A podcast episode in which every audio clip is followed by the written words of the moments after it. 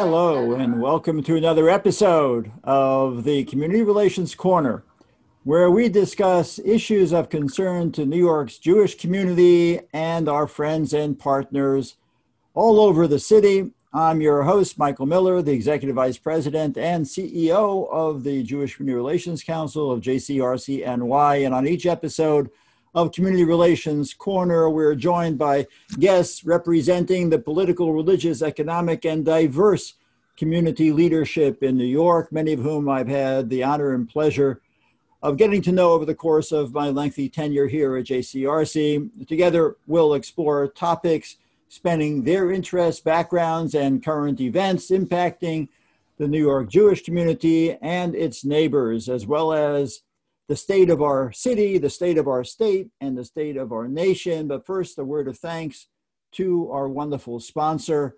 This episode is sponsored by the Free Synagogue of Flushing, serving the Reformed Jewish community in Queens, New York for over a century. Visit freesynagogueflushing.org for a 360 degree panorama of its magnificent stained glass sanctuary and immerse yourself in a piece of Queens Jewish history. Join Free Synagogue of Flushing for a wide array of programming and webinars, and the beautiful sanctuary, social hall, and meditation garden are available for rent uh, to add to your joyous occasions. Visit freesynagogueflushing.org to learn more about their Shabbat services and weekly Sunday school. Once again, freesynagogueflushing.org. We thank them so much for their generous support of these programs. And now it's my pleasure to introduce today's guest on the Community Relations Corner. And he is the very interviewed himself, the national political reporter, national politics reporter for Jewish Insider um, and he has been referred to as the most favorite, uh, the, the, most famous uh, Hasidic journalist in America by the Forward, and some would say in the world. And his name is Jacob Kornbluh. Welcome, Jacob. Good to be with you, Rabbi. You're welcome. Great to be with you as well. And we were schmoozing before we went live that we have known each other for an exceedingly long time. We won't tell anybody exactly how long, so we don't want to give away our ages. Uh, but what's most important, uh, Jacob, is that wherever there's a story to be covered that impacts on politics, I, I always see you there. I don't even remember an event where you haven't been there. Um, and uh, it's really to, to your great credit. But uh, let's really introduce you uh, to the audience. Um, but they need to know more about you, about your journey. Um, that I, I guess is, just not very typical among uh, the Hasidic community to have a career uh, that's essentially in secular reporting and journalism, but secular journalism. So, um, from your accent, uh, you were not born here in the United States. So, let's get into that a little bit. How did you get into journalism, and how did you ultimately become the, the person that you are, the most famous Hasidic reporter in America and probably the world? Jacob? So, first of all, uh, Michael, you are the most favorite rabbi uh, in the entire world. Thank you. And I would agree with you that I probably haven't missed any JCRC event in the last eight years. Uh, Zoom calls, I don't include in that because just it's too much. But um, any local event uh, that JCRC has is always dynamic and always I find it very eventful. Um, I would say uh, that uh, it goes back me growing up. I always was passionate uh, with what everything I did. Okay, if it was writing down my Talmudical studies, listening to uh, drushes and speeches in yeshiva, and writing them down, doing my own chidushim, but also uh, being very, uh, you know, attuned to what's happening around in the political world. At the time, I was growing up in London. I was very much interested in British politics, which you know is very interesting, sometimes boring, but nonetheless very interesting. Uh, you know, observed what was happening in Israel. Uh, when I was a teenager, uh, Yitzhak Rabin was murdered. So people became more, you know, involved in, in, in understanding, you know, what was happening in Israel, when I went to yeshiva in Israel, obviously I was reading all the newspapers, listening to all the shows.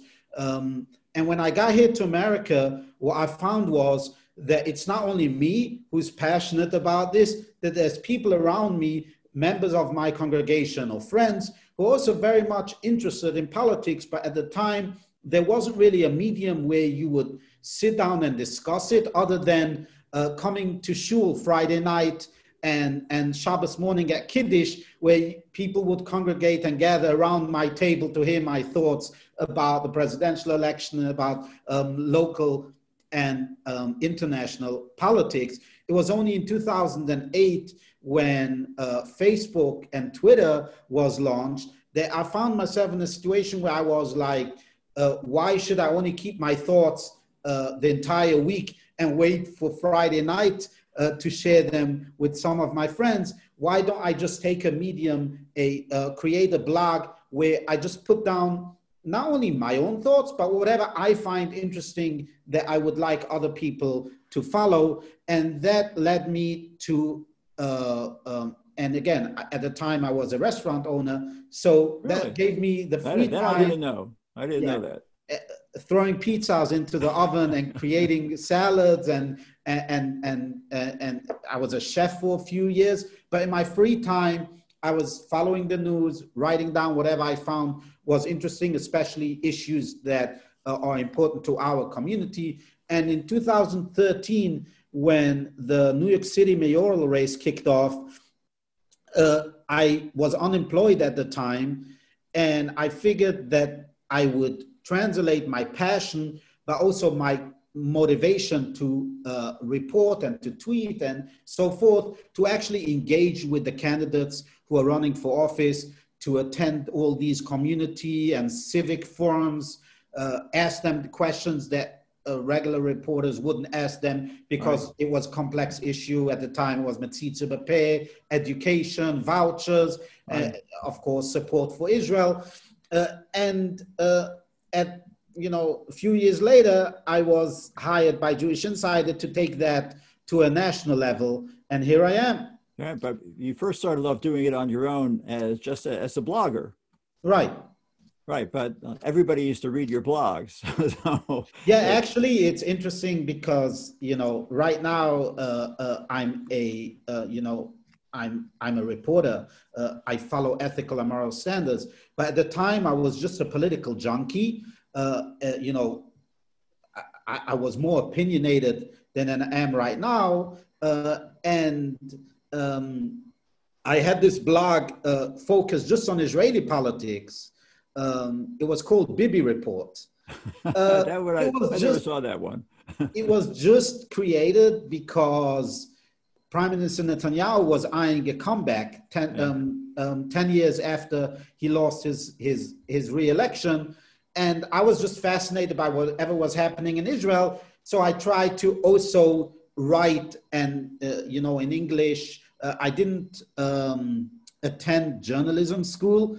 I don't have a degree. And if you hear in my accent and the way I talk, that I'm not necessarily the typical uh, reporter you would find coming out from school. But nonetheless, I was passionate about it. Uh, and this gave me just, you know, more motivation to ask, to be informed, to read a lot, and ultimately to inform others and bring awareness to some issues that the Jewish community cares about. Well, that, that's a very good segue to my next question, which is that since you're covering national politics here in the States, what have you learned about uh, how the Jewish community consumes news, what we're interested in, uh, what media actually uh, attracts uh, uh, the, the Jewish community, and kind of what are the major issues on the, the national political scene that, that impact on our community? So it's an interesting question because we are in a different situation right now in a different election than in 2016. I would say in 2016, the discussion was uh, more political, but on issues that the community actually cares about. It was after eight years of Obama. Hillary Clinton was a known figure within the community. She was a senator. She had her relationships, but there came uh, Donald Trump, who disrupted this whole process, and people became very engaged. And I'm talking specifically about the Orthodox Jewish community. Obviously, in the Jewish community in general, uh, uh a majority of the Jewish community support or more aligned with the Democratic Party. But in this uh, neighborhood where I reside in, but mostly in New York City, where there's a large uh, Orthodox Jewish population, people became more engaged on a local level, but also starting to debate issues that wasn't necessarily an issue going back for the past 15 years. You know, people were not talking about Supreme Court at the time or right. abortion laws or, or you know, uh, uh, politics in nature, more about support for Israel and, you know, education, vouchers, uh, Supreme Court only when it came to religious matters. And so people became very much engaged, but it was also social media platforms that played a role where you could consume and uh, get your news from an echo chamber, where you follow certain people. This is what you get. These are the opinions that actually form your mind. And you stick with it, you gain a following, or you follow a certain political figure, that that is where you get your news from, and that is how you distribute it, debate it, and actually want to uh, attempt to win an argument over others who think differently. I think in this election, it has changed dramatically just because of COVID, just because it impacts lives as well. So people are not looking at it just from a political lens where if you're a Republican, you support President Trump. If you're a Democrat, you support Joe Biden. It has also become, you know, if you support President Trump, do you favor wearing masks and uh, complying with social distancing rules? And if you're a Democrat, is it because you're influenced by the quote unquote fake news media and just want to uh, uh, uh believe Fauci and the other experts just because they are uh, perceived as Democrats and as opponents to President Trump? So it's become very political, and I don't think there's an emphasis on real issues other than uh, the political spectrum where November 4th, no matter who gets elected, COVID is still here. We still have to deal with it. And there are many issues that both candidates have spoken about and that actually impacts the Orthodox Jewish community in particular, but also in general, the Jewish community and Americans alike. And I think that that is what is lacking right now is in the political discourse, focusing on issues that could actually impact our lives, but also the future of of us and our future generations. Yeah, you touched on a number of subjects that I want to get into, but uh, let's uh, deal with with one uh, that that uh, identification with uh, the media of being fake news. Um, mm-hmm. What does that mean to you, and what do you do differently to ensure that Jewish Insider, at least your reporting within Jewish Insider, is not viewed as being "quote unquote" fake news? Well, I focus mainly on the issues, but also um, being objective in a sense where I present you what is happening, the views of both sides in a very balanced view, but not inserting myself um, as being uh, part of the story or my opinion to formulate that. And I think I've done a pretty good job in both giving, again, our readership is a very engaged readership. It's a readership that really uh, cares about certain issues, is passionate about certain issues. But, you know, everybody wants to sometimes read only what they think and what people think like them. And I try to provide whatever's happening on the scene, uh, featuring uh, candidates who are running for office, who are seeking to gain the trust of, of the Jewish community, but also using that office for, for, for, you know, for enacting policies that would impact us all. And I think I can serve as a medium bringing awareness to certain issues that mainstream media wouldn't necessarily focus on just because they're more broader issues that they cover, but also uh, giving people the 15 minutes every morning to get informed about whatever's happening, who is running, what their positions are, what policies are being uh, considered and implemented um, in Washington and across the board. And I think that it is important, not only for myself, but important for the, the role the media plays, but also for people who read about issues that they take that as being information and data that they can consume, but then form formulate their own opinion. Mm-hmm. And whatever their opinion is, you should go with that, but not use certain information or partial information that you get to spread it further. Right. Um, I understand. Uh, let's now drill down into the Haredi uh, world. Um, the, the pandemic back in March and April really had a, a very devastating impact uh, on, on Borough Park in, in particular. Uh, there were numerous people who became ill. There were uh, all too many people, hundreds uh, who, who, who died, who were killed by, by the virus. So what took place then? It's going back a little bit in history, uh, but not that not that far back, a few months. Uh, what what took place then in regard to um, abiding by by lockdowns, and what was the community reaction to that that trauma that they they were experiencing around them? So it's interesting because at the time, and people tend to forget, at the time it was uh, New Rochelle, but also Borough Park that was hard hit at the start of the outbreak. Right. It took a week or two until government and uh, community came together to actually adapt to the new situation and implement harsh restrictions. But if you recall, it was mid March when the White House did a conference call with um, some Hasidic rabbis, and it was decided upon themselves. They decided to close down the schools and the schools uh, as a matter of pikuach nefesh, just because uh, it was a matter of saving lives. And so at the start, when everybody was confused, when everybody was frustrated, when people were just locking themselves up at home, not knowing what would bring next and who would be the next admitted to the hospital, I think there was this sense of urgency that we have to act without looking at the nuances, without looking at why and what and what other people are saying. But it didn't take much time until certain people elevated that voice, which was that this is not about uh, this is not a health issue that we're dealing with. This is sort of uh, um, another attempt by government to control us. Even even back then in March and April.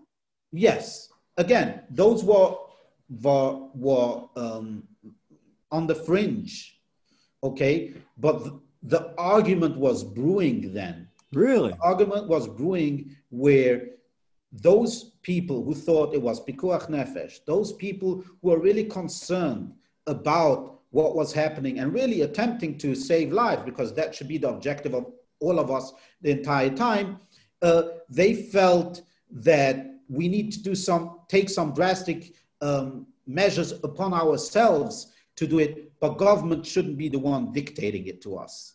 And hmm. so, while a majority of the community at the time, an overwhelming majority, complied with the social distancing yeah. restrictions, it was a few weeks into the outbreak when things got calmer a little, when people yeah. were sort of waking up from that state of shock where you didn't hear anymore the 10, 20, 30 funeral announcements a day, that the reopening process was very gradual and very slow. Meaning to say, it wasn't just the mayor deciding what the priorities were. Yeah. That was the phases that people felt that it went a little too slow in terms of prioritizing religious and ritual practices, which is very important for the community as a whole. And they felt that either the government is not sensitive to that or that this is an attempt by government uh, um, currently uh, uh, controlled by members of the Democratic Party to undermine the president and to, you know, impose their own uh, control over certain uh, um, issues that the community cares about. So it was, and it was in the months of, of, of June and July where the infection rate was really low that yeah. people didn't pay much attention. People were arguing there's probably herd immunity or the virus has carried off and moved away from New York, but was also that people were lax in, in, in complying with the restrictions just because they didn't see those horrific numbers, just because it wasn't anymore a matter of life and death. Really? So was was it politically driven or was it communally driven? What, what was the uh, what really changed within the, the Orthodox community from the beginning of the pandemic in, until now? And why the sudden turn to, to violence and, and rioting by, by some members uh, uh of the community? And, and how representative were uh, those individuals who did engage in that activity of the community as a whole?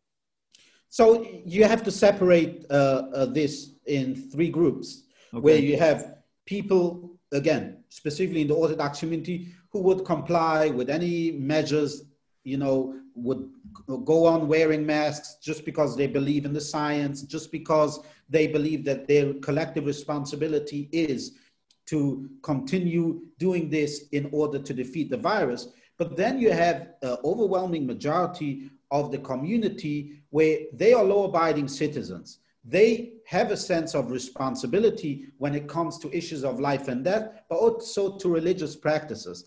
And this is where the clash came upon. Again, I'm, uh, the third group, obviously, is that fringe group that was led recently by a populist, dangerous individual uh, who uh, were defying uh, the uh, measures, who are calling for non compliance and just engaging in activity that we have never known uh, within the community or especially in these neighborhoods. But the majority of people, they look for guidance. And when the infection rate was low and nobody was guiding them to what was really happening or what they should continue doing, yeah. people became lax. People understood that, hey, you know, first of all, you know, if you're politically opinionated, you will take one side you will take either the side of Joe Biden, uh, you know, of being very careful in your social circles, being very careful about attending uh, um, religious gatherings or weddings, or you would take the side of either I got sick already, so I have immunity, either there's herd immunity, or that it's fine to get sick just because they look at the president who's saying, Here, I, I got sick, I was even admitted to the hospital and I defeated it within two days but it's not because they do not want to comply. It's not because they feel that this is uh, opposite of what they believe in. It's just because it's a sensitive issue to impose certain restrictions on a community who is very much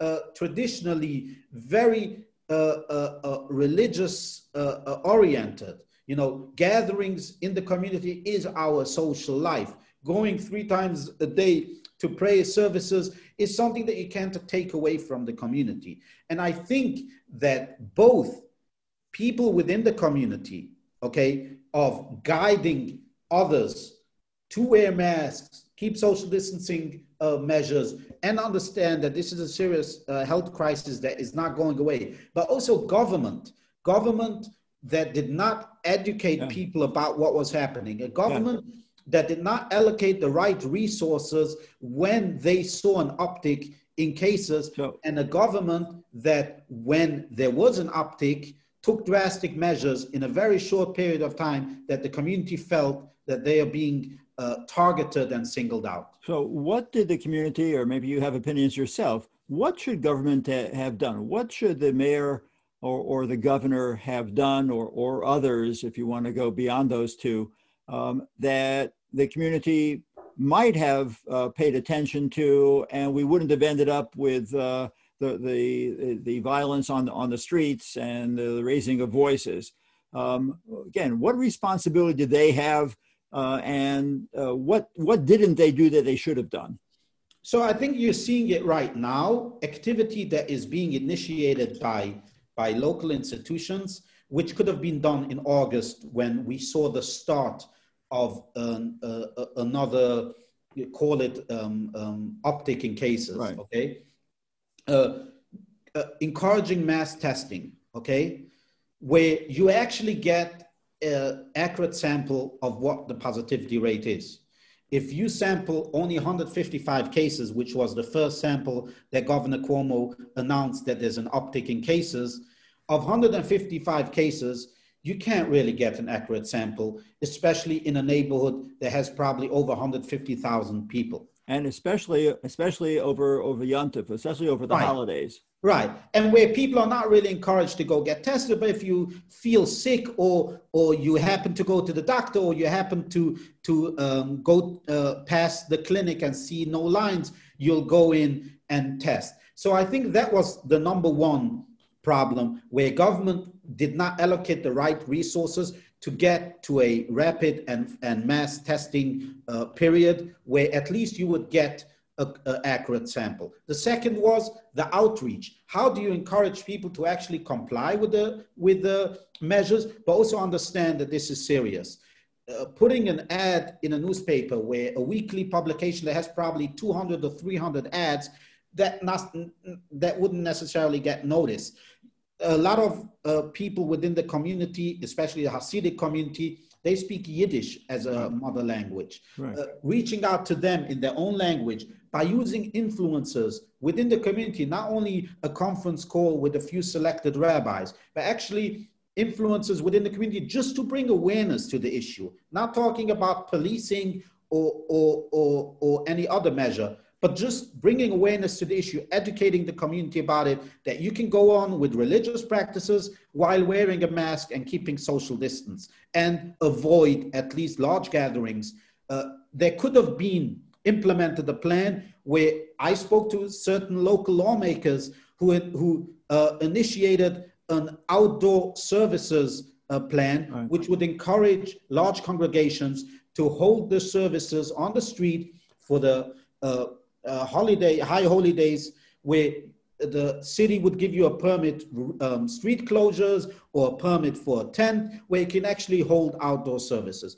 All of these measures could have been done before that to actually deal with the infection right. rate. But I would also add, it was after it already went a little out of control. I'm not saying it went out of control because we didn't see the numbers that we saw back in March, but I think when the governor and the mayor stepped up and alarmed the media um, and the city about it, they only gave a very small window for the community to actually adapt. And once they issued those restrictions, it was restrictions that wouldn't work. One, they wouldn't work just because they limited services during a holiday to 10 people, where most of the synagogues have minimum 20 people, and I'm talking about the smaller synagogue right. in Borough Park. Right. Okay, that's number one. And number two, the issue of enforcement. If you're already implementing these restrictions, if you're already committing yourself to enforce the heck out of it, right. let's see your action. And if you cannot do it,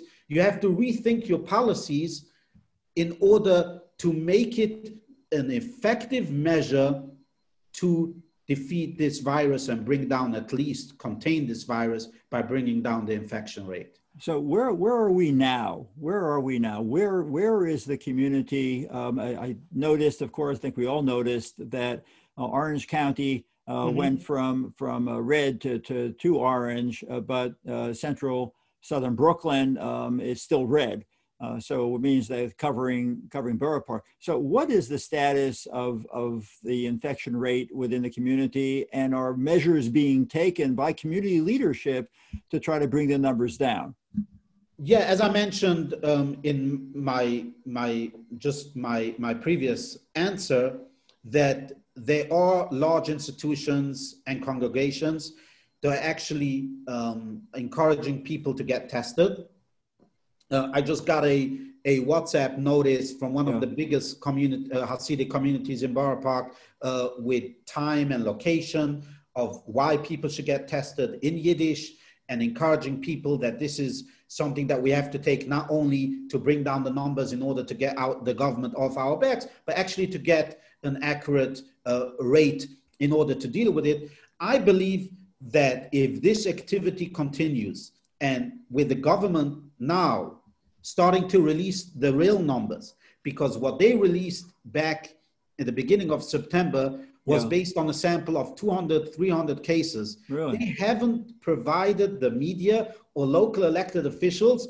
with the real numbers of how many tests are being done, of what the real positivity rate is, and where we are right now. I believe that if this continues, if compliance continues without people being lax, without people under, um, a feeling that government is out to get us, that is out to target us, and when there are initiatives within the community to actually encourage people right. to comply, isolate those dark voices, isolated those people who engage in violence, and work with government, I believe that we will get out of this crisis pretty soon.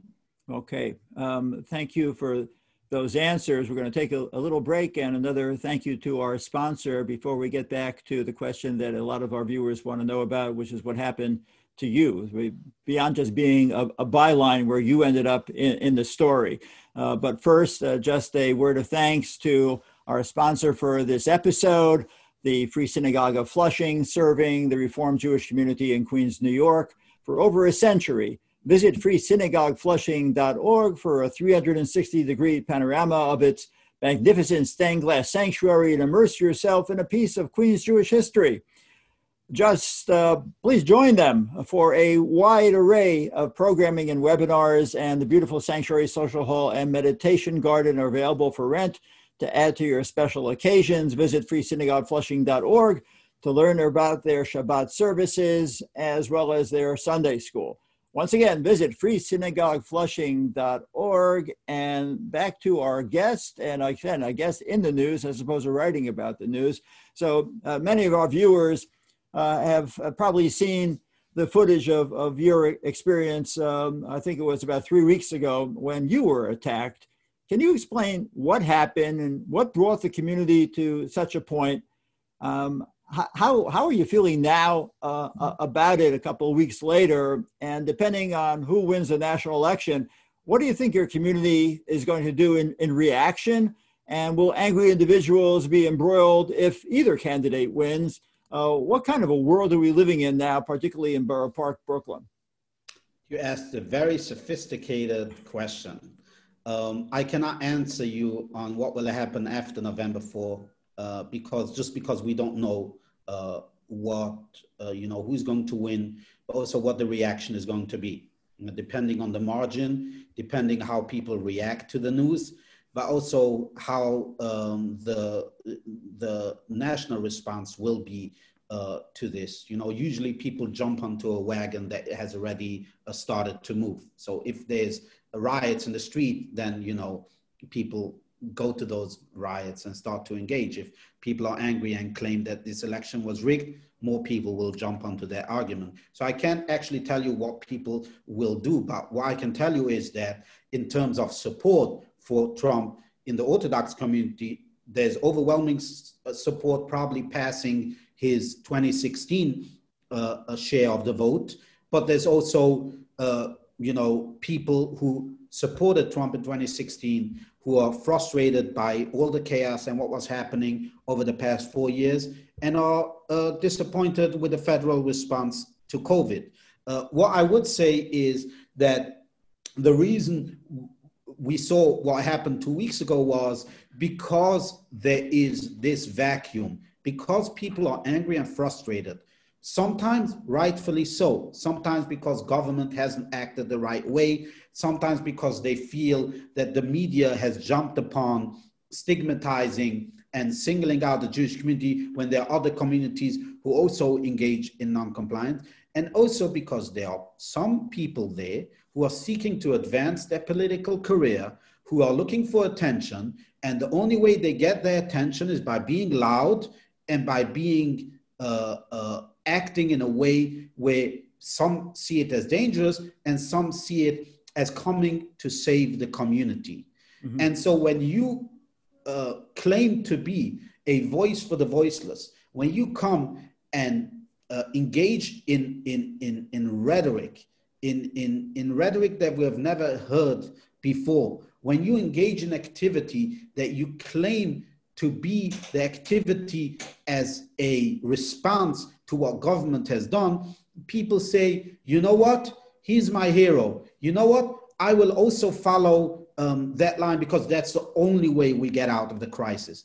I think at this time particular, not only do we need to implement certain reforms as how to we, we, we react to certain political realities, how we react to certain uh, uh, things that are happening within our community, but also to isolate those figures so we don't see a replication of what has happened. It's not about me. I don't want to be part of the story. I want to continue do my job. I love my job. I'm very passionate about it. And as you know, I, I, I don't claim to want to be the most popular journalist. And people know me long before uh, this has happened to me. And nobody wants to face this level of hate and intimidation. But I also believe that this is a response to a government that has proven to be ineffective, to a community that felt targeted, but also very frustrated about an issue that has turned political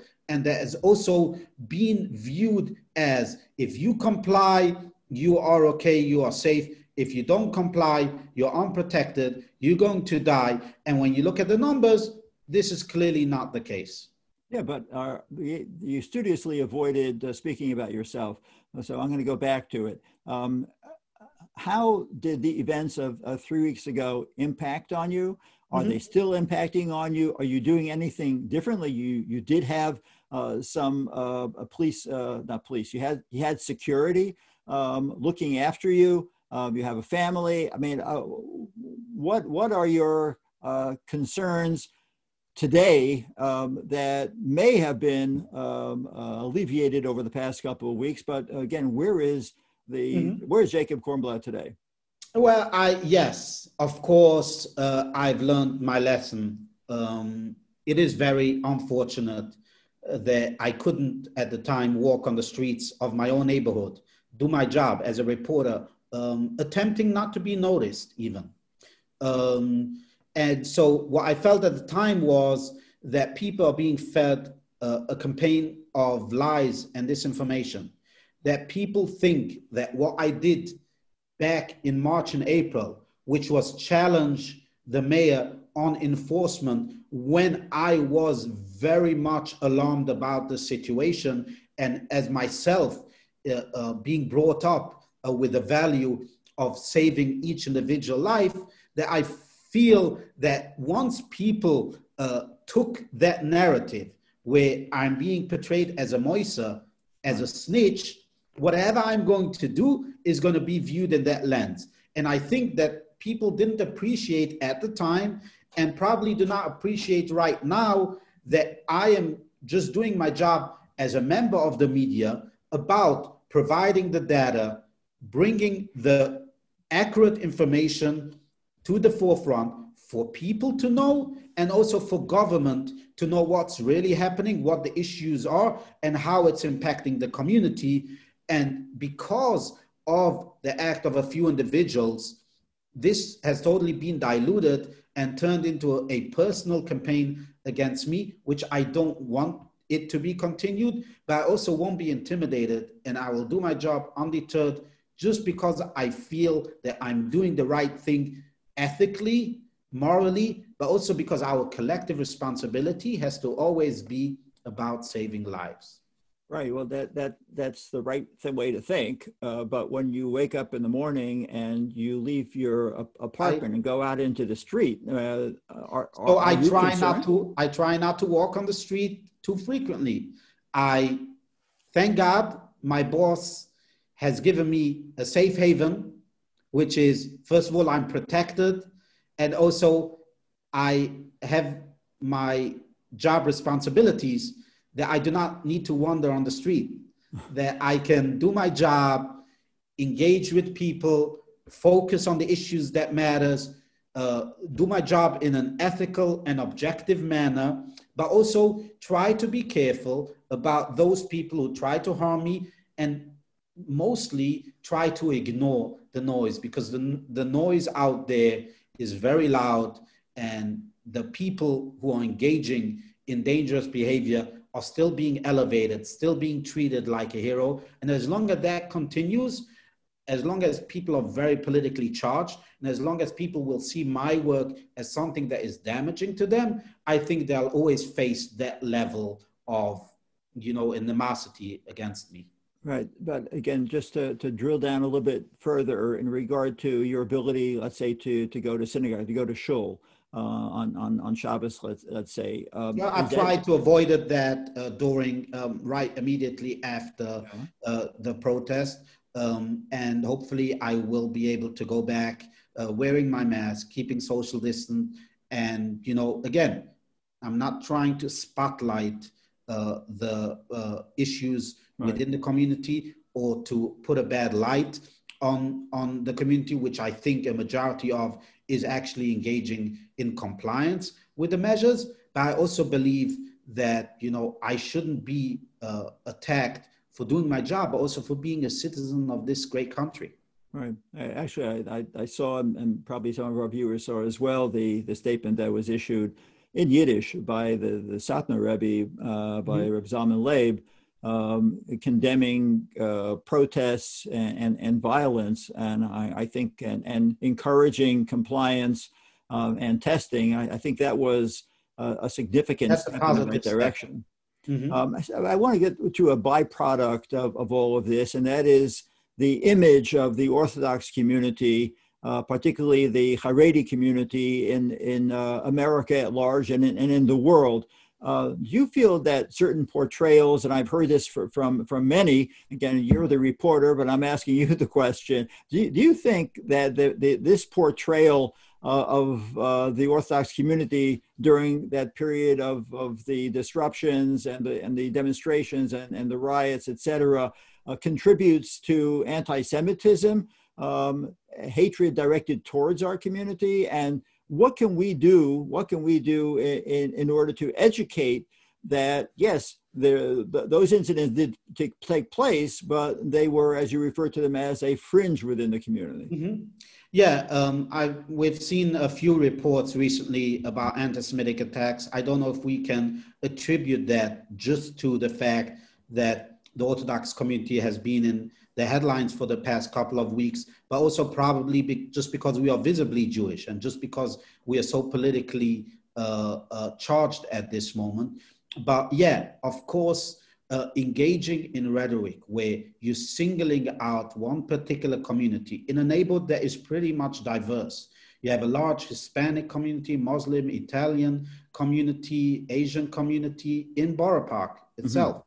So when you focus on a certain neighborhood, or you just call red um, red zones in neighborhoods with a large Jewish population, people feel that that could elevate voices who are uh, being who are taking action into their own matters. But if you look back in December when there was a rash of anti-Semitic violent attacks against members of the Orthodox community, there was nothing that drove them to do that, but just there sometimes there's a lone wolf attack and sometimes people are motivated by what they're seeing on tv and what they're reading about i do believe um, that again uh, not using the word uh, anti-Semitism lightly, uh, yes. applying it on our political leaders who have a long-standing relationship with the community and they have a proven record of speaking out against anti-Semitism and in support of Israel. If we put that aside and we focus on encouraging, and, I, and obviously the mayor has apologized for his uh, approach and for singling out Jews. Uh, uh, the governor has also uh, uh, implied that he shouldn't have singled out the Jewish community as a whole as being non-compliant. But I also believe that it's their role as bully pulpits, but also as policymakers, to make sure that they are sensitive to the issues that we grapple with, that when they enforce measures that they know that people would be able to actually implement and comply with, and within the community to elevate voices who are actually uh, credible and are pragmatic and respectful mostly.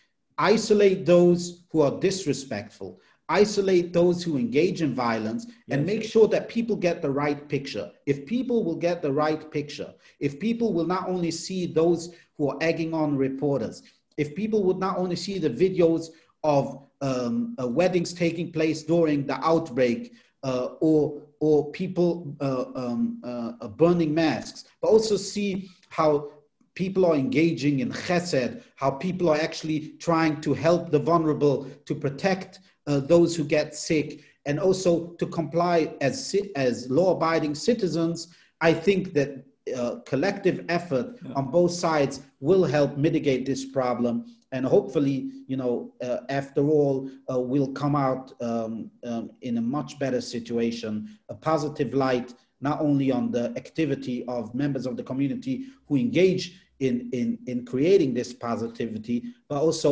in giving an accurate picture of what this community is about. Right. I, I think you're, you're correct on that, and hopefully that'll be the case. I'm I'm concerned. I wonder if you're concerned. Uh, I know there was a spike, a, a significant measured um, uh, measuring of, of um, anti-Semitic incidents uh, mm-hmm. right before the pandemic hit. Um, and then the pandemic hit and uh, the numbers plummeted in terms of hate crimes.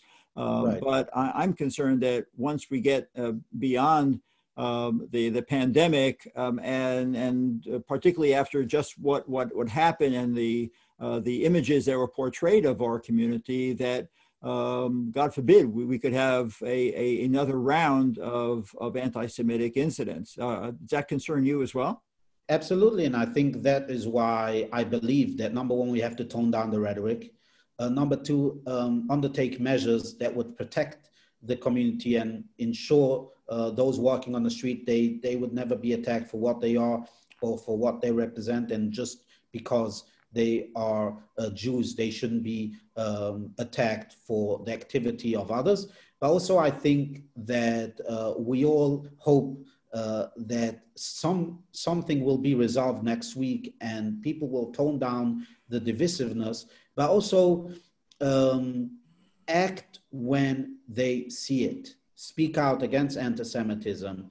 Um, act when you pledge to act. Implement certain federal hate crime laws or laws against hate speech. And we see members of uh, representatives in, in, in, federal office on a local level as well and uh, candidates who are running for office who are actually committing themselves to do that. So I think, again, uh, you cannot uh, call a crime before it happened, and you can always uh, protect the community if, God forbid, uh, that happens. But we should also have a coll- collective responsibility to um, try and stamp down on it, try and prevent those attacks from actually happening. And then we at JCRC, in partnership with UJA, established this community security initiative, uh, which is uh, even today during or during these past months uh, during the pandemic, doing everything that we can to ensure the safety and security of our Jewish community, and particularly our Jewish institutions in New York. Um, but you kind of touched on one one last question I want to ask you in regard to the politics of what's going to be happening uh, on November the, 3rd. Um, both, uh, I, I, before I, I, think again you try to skirt around uh, the, the, predicting the presidential election. Um, even if you want to still do that, of course, I'm curious to know what your thoughts are. But but uh, on on the House and, and on the Senate, you know, you're, you're following national politics. I'm just looking for for, for trends. There've been uh, quite a number of polls out there people are wary of polls after the, the polling mm-hmm. failed in, in 2016. Um, what internal poll are you using, uh, Jacob, to take a look at what we're going to be viewing on Capitol Hill um, uh, come January 1st uh, or January 20th?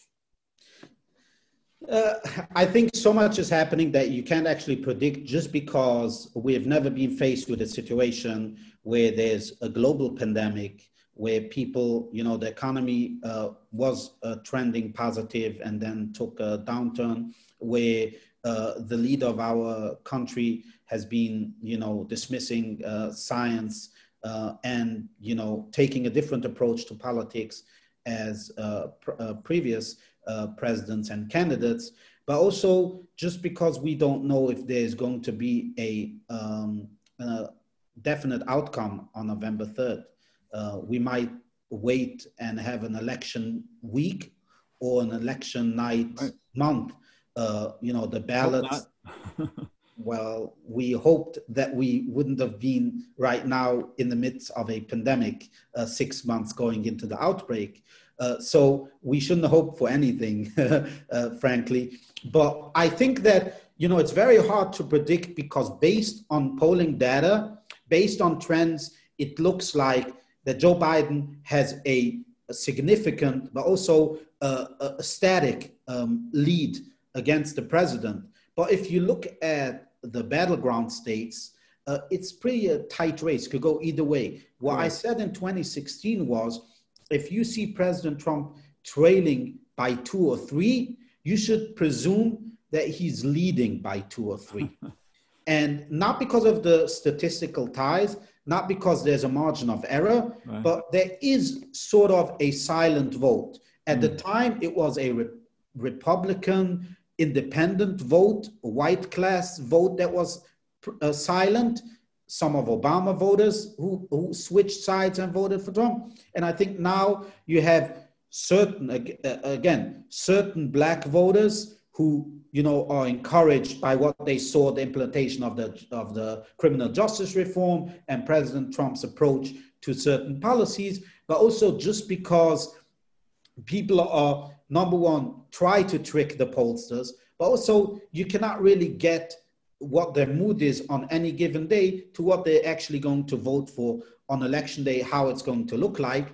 And I think that in a state, in a battleground state, that you see Trump either one point ahead or trailing by two, I think you can presume based on the 2016 outcome that there's a likelihood that he might win those states. For instance, Florida, uh, Georgia, and Pennsylvania, it's a tight race. Some polls give him 6%, a trailing 6% of Joe Biden, but some see it as a statistical tie but there's also not many options for him. He has to win uh, uh, Pennsylvania, Michigan, Arizona, North Carolina, and Georgia and Florida in Wisconsin. order to win. So I think you can't really predict it. But if you're asking me uh, how I see it uh, uh, playing out. I think it's very early to predict again. If you want to predict that Biden is winning, you are of a majority. Mm-hmm. And if you want to predict President Trump is winning, you have taken a side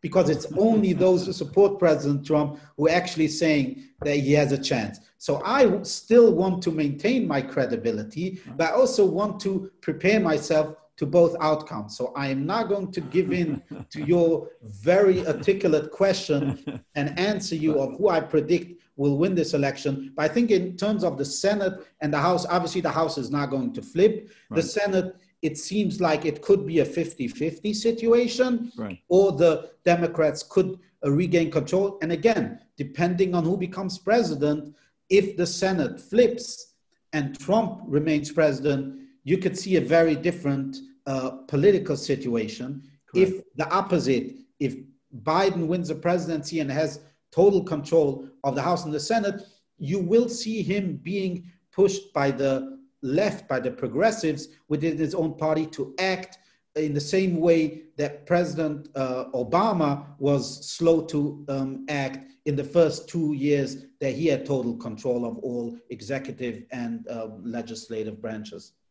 Right. Wow. Thank you very, very much. Jacob, it's been an absolute pleasure having you on our Community Relations Corner. I've always enjoyed, I think it's mutual, but I've always uh, enjoyed my interaction uh, with I'm you. I'm biased when it comes to you. Thank you. Both uh, here in New York as well as, as in Israel when we've uh, traveled together. Um, and I, I, really would look forward somewhere down the road of, of inviting you back on for another conversation, uh, just to kind of take the pulse of where we are politically uh, in, in this country and, and hopefully nothing revolving around you uh, as opposed to what your views are, God willing, Bezrat Hashem. Um, okay, so again, thank you very much, uh, Jacob Kornbluh, for uh, joining us on Community Relations Corner. I, I do want to thank once one more time our uh, wonderful uh, sponsors for the, the corner and our sponsor is the Free Synagogue of Flushing. Uh, and this episode has been sponsored by the Free Synagogue of Flushing, serving the Reformed Jewish community in Queens, New York for over a century. Visit freesynagogueflushing.org for a 360 degree panorama of its magnificent stained glass sanctuary and immerse yourself in a piece of Queens Jewish history. Uh, join the synagogue for a wide array of programming and webinars, and the beautiful sanctuary, social hall, and meditation garden are available for rent, for your joyous occasions, for your simchas, uh, please visit freesynagogueflushing.org to learn more about their Shabbat and weekly Shabbat services and weekly Sunday school. Please visit freesynagogueflushing.org. Our thanks to their president, Ed Schauder, who's a member of our board of directors, and to Alan Bravo, who is their, their cantor and executive director, two wonderful friends. Thanks to our audience for joining us live. Thanks to our production team, who I keep on leaving out every week uh, Noam uh, Gilboard, uh, Rebecca Grossman, and Jennifer Glick. Um, I'm Michael Miller and have been with you with Jacob Kornbluh over this uh, past uh, hour approximately. And we look forward to seeing you next time on the next episode of Community Relations Corner. Take care, everybody. Shalom and be well.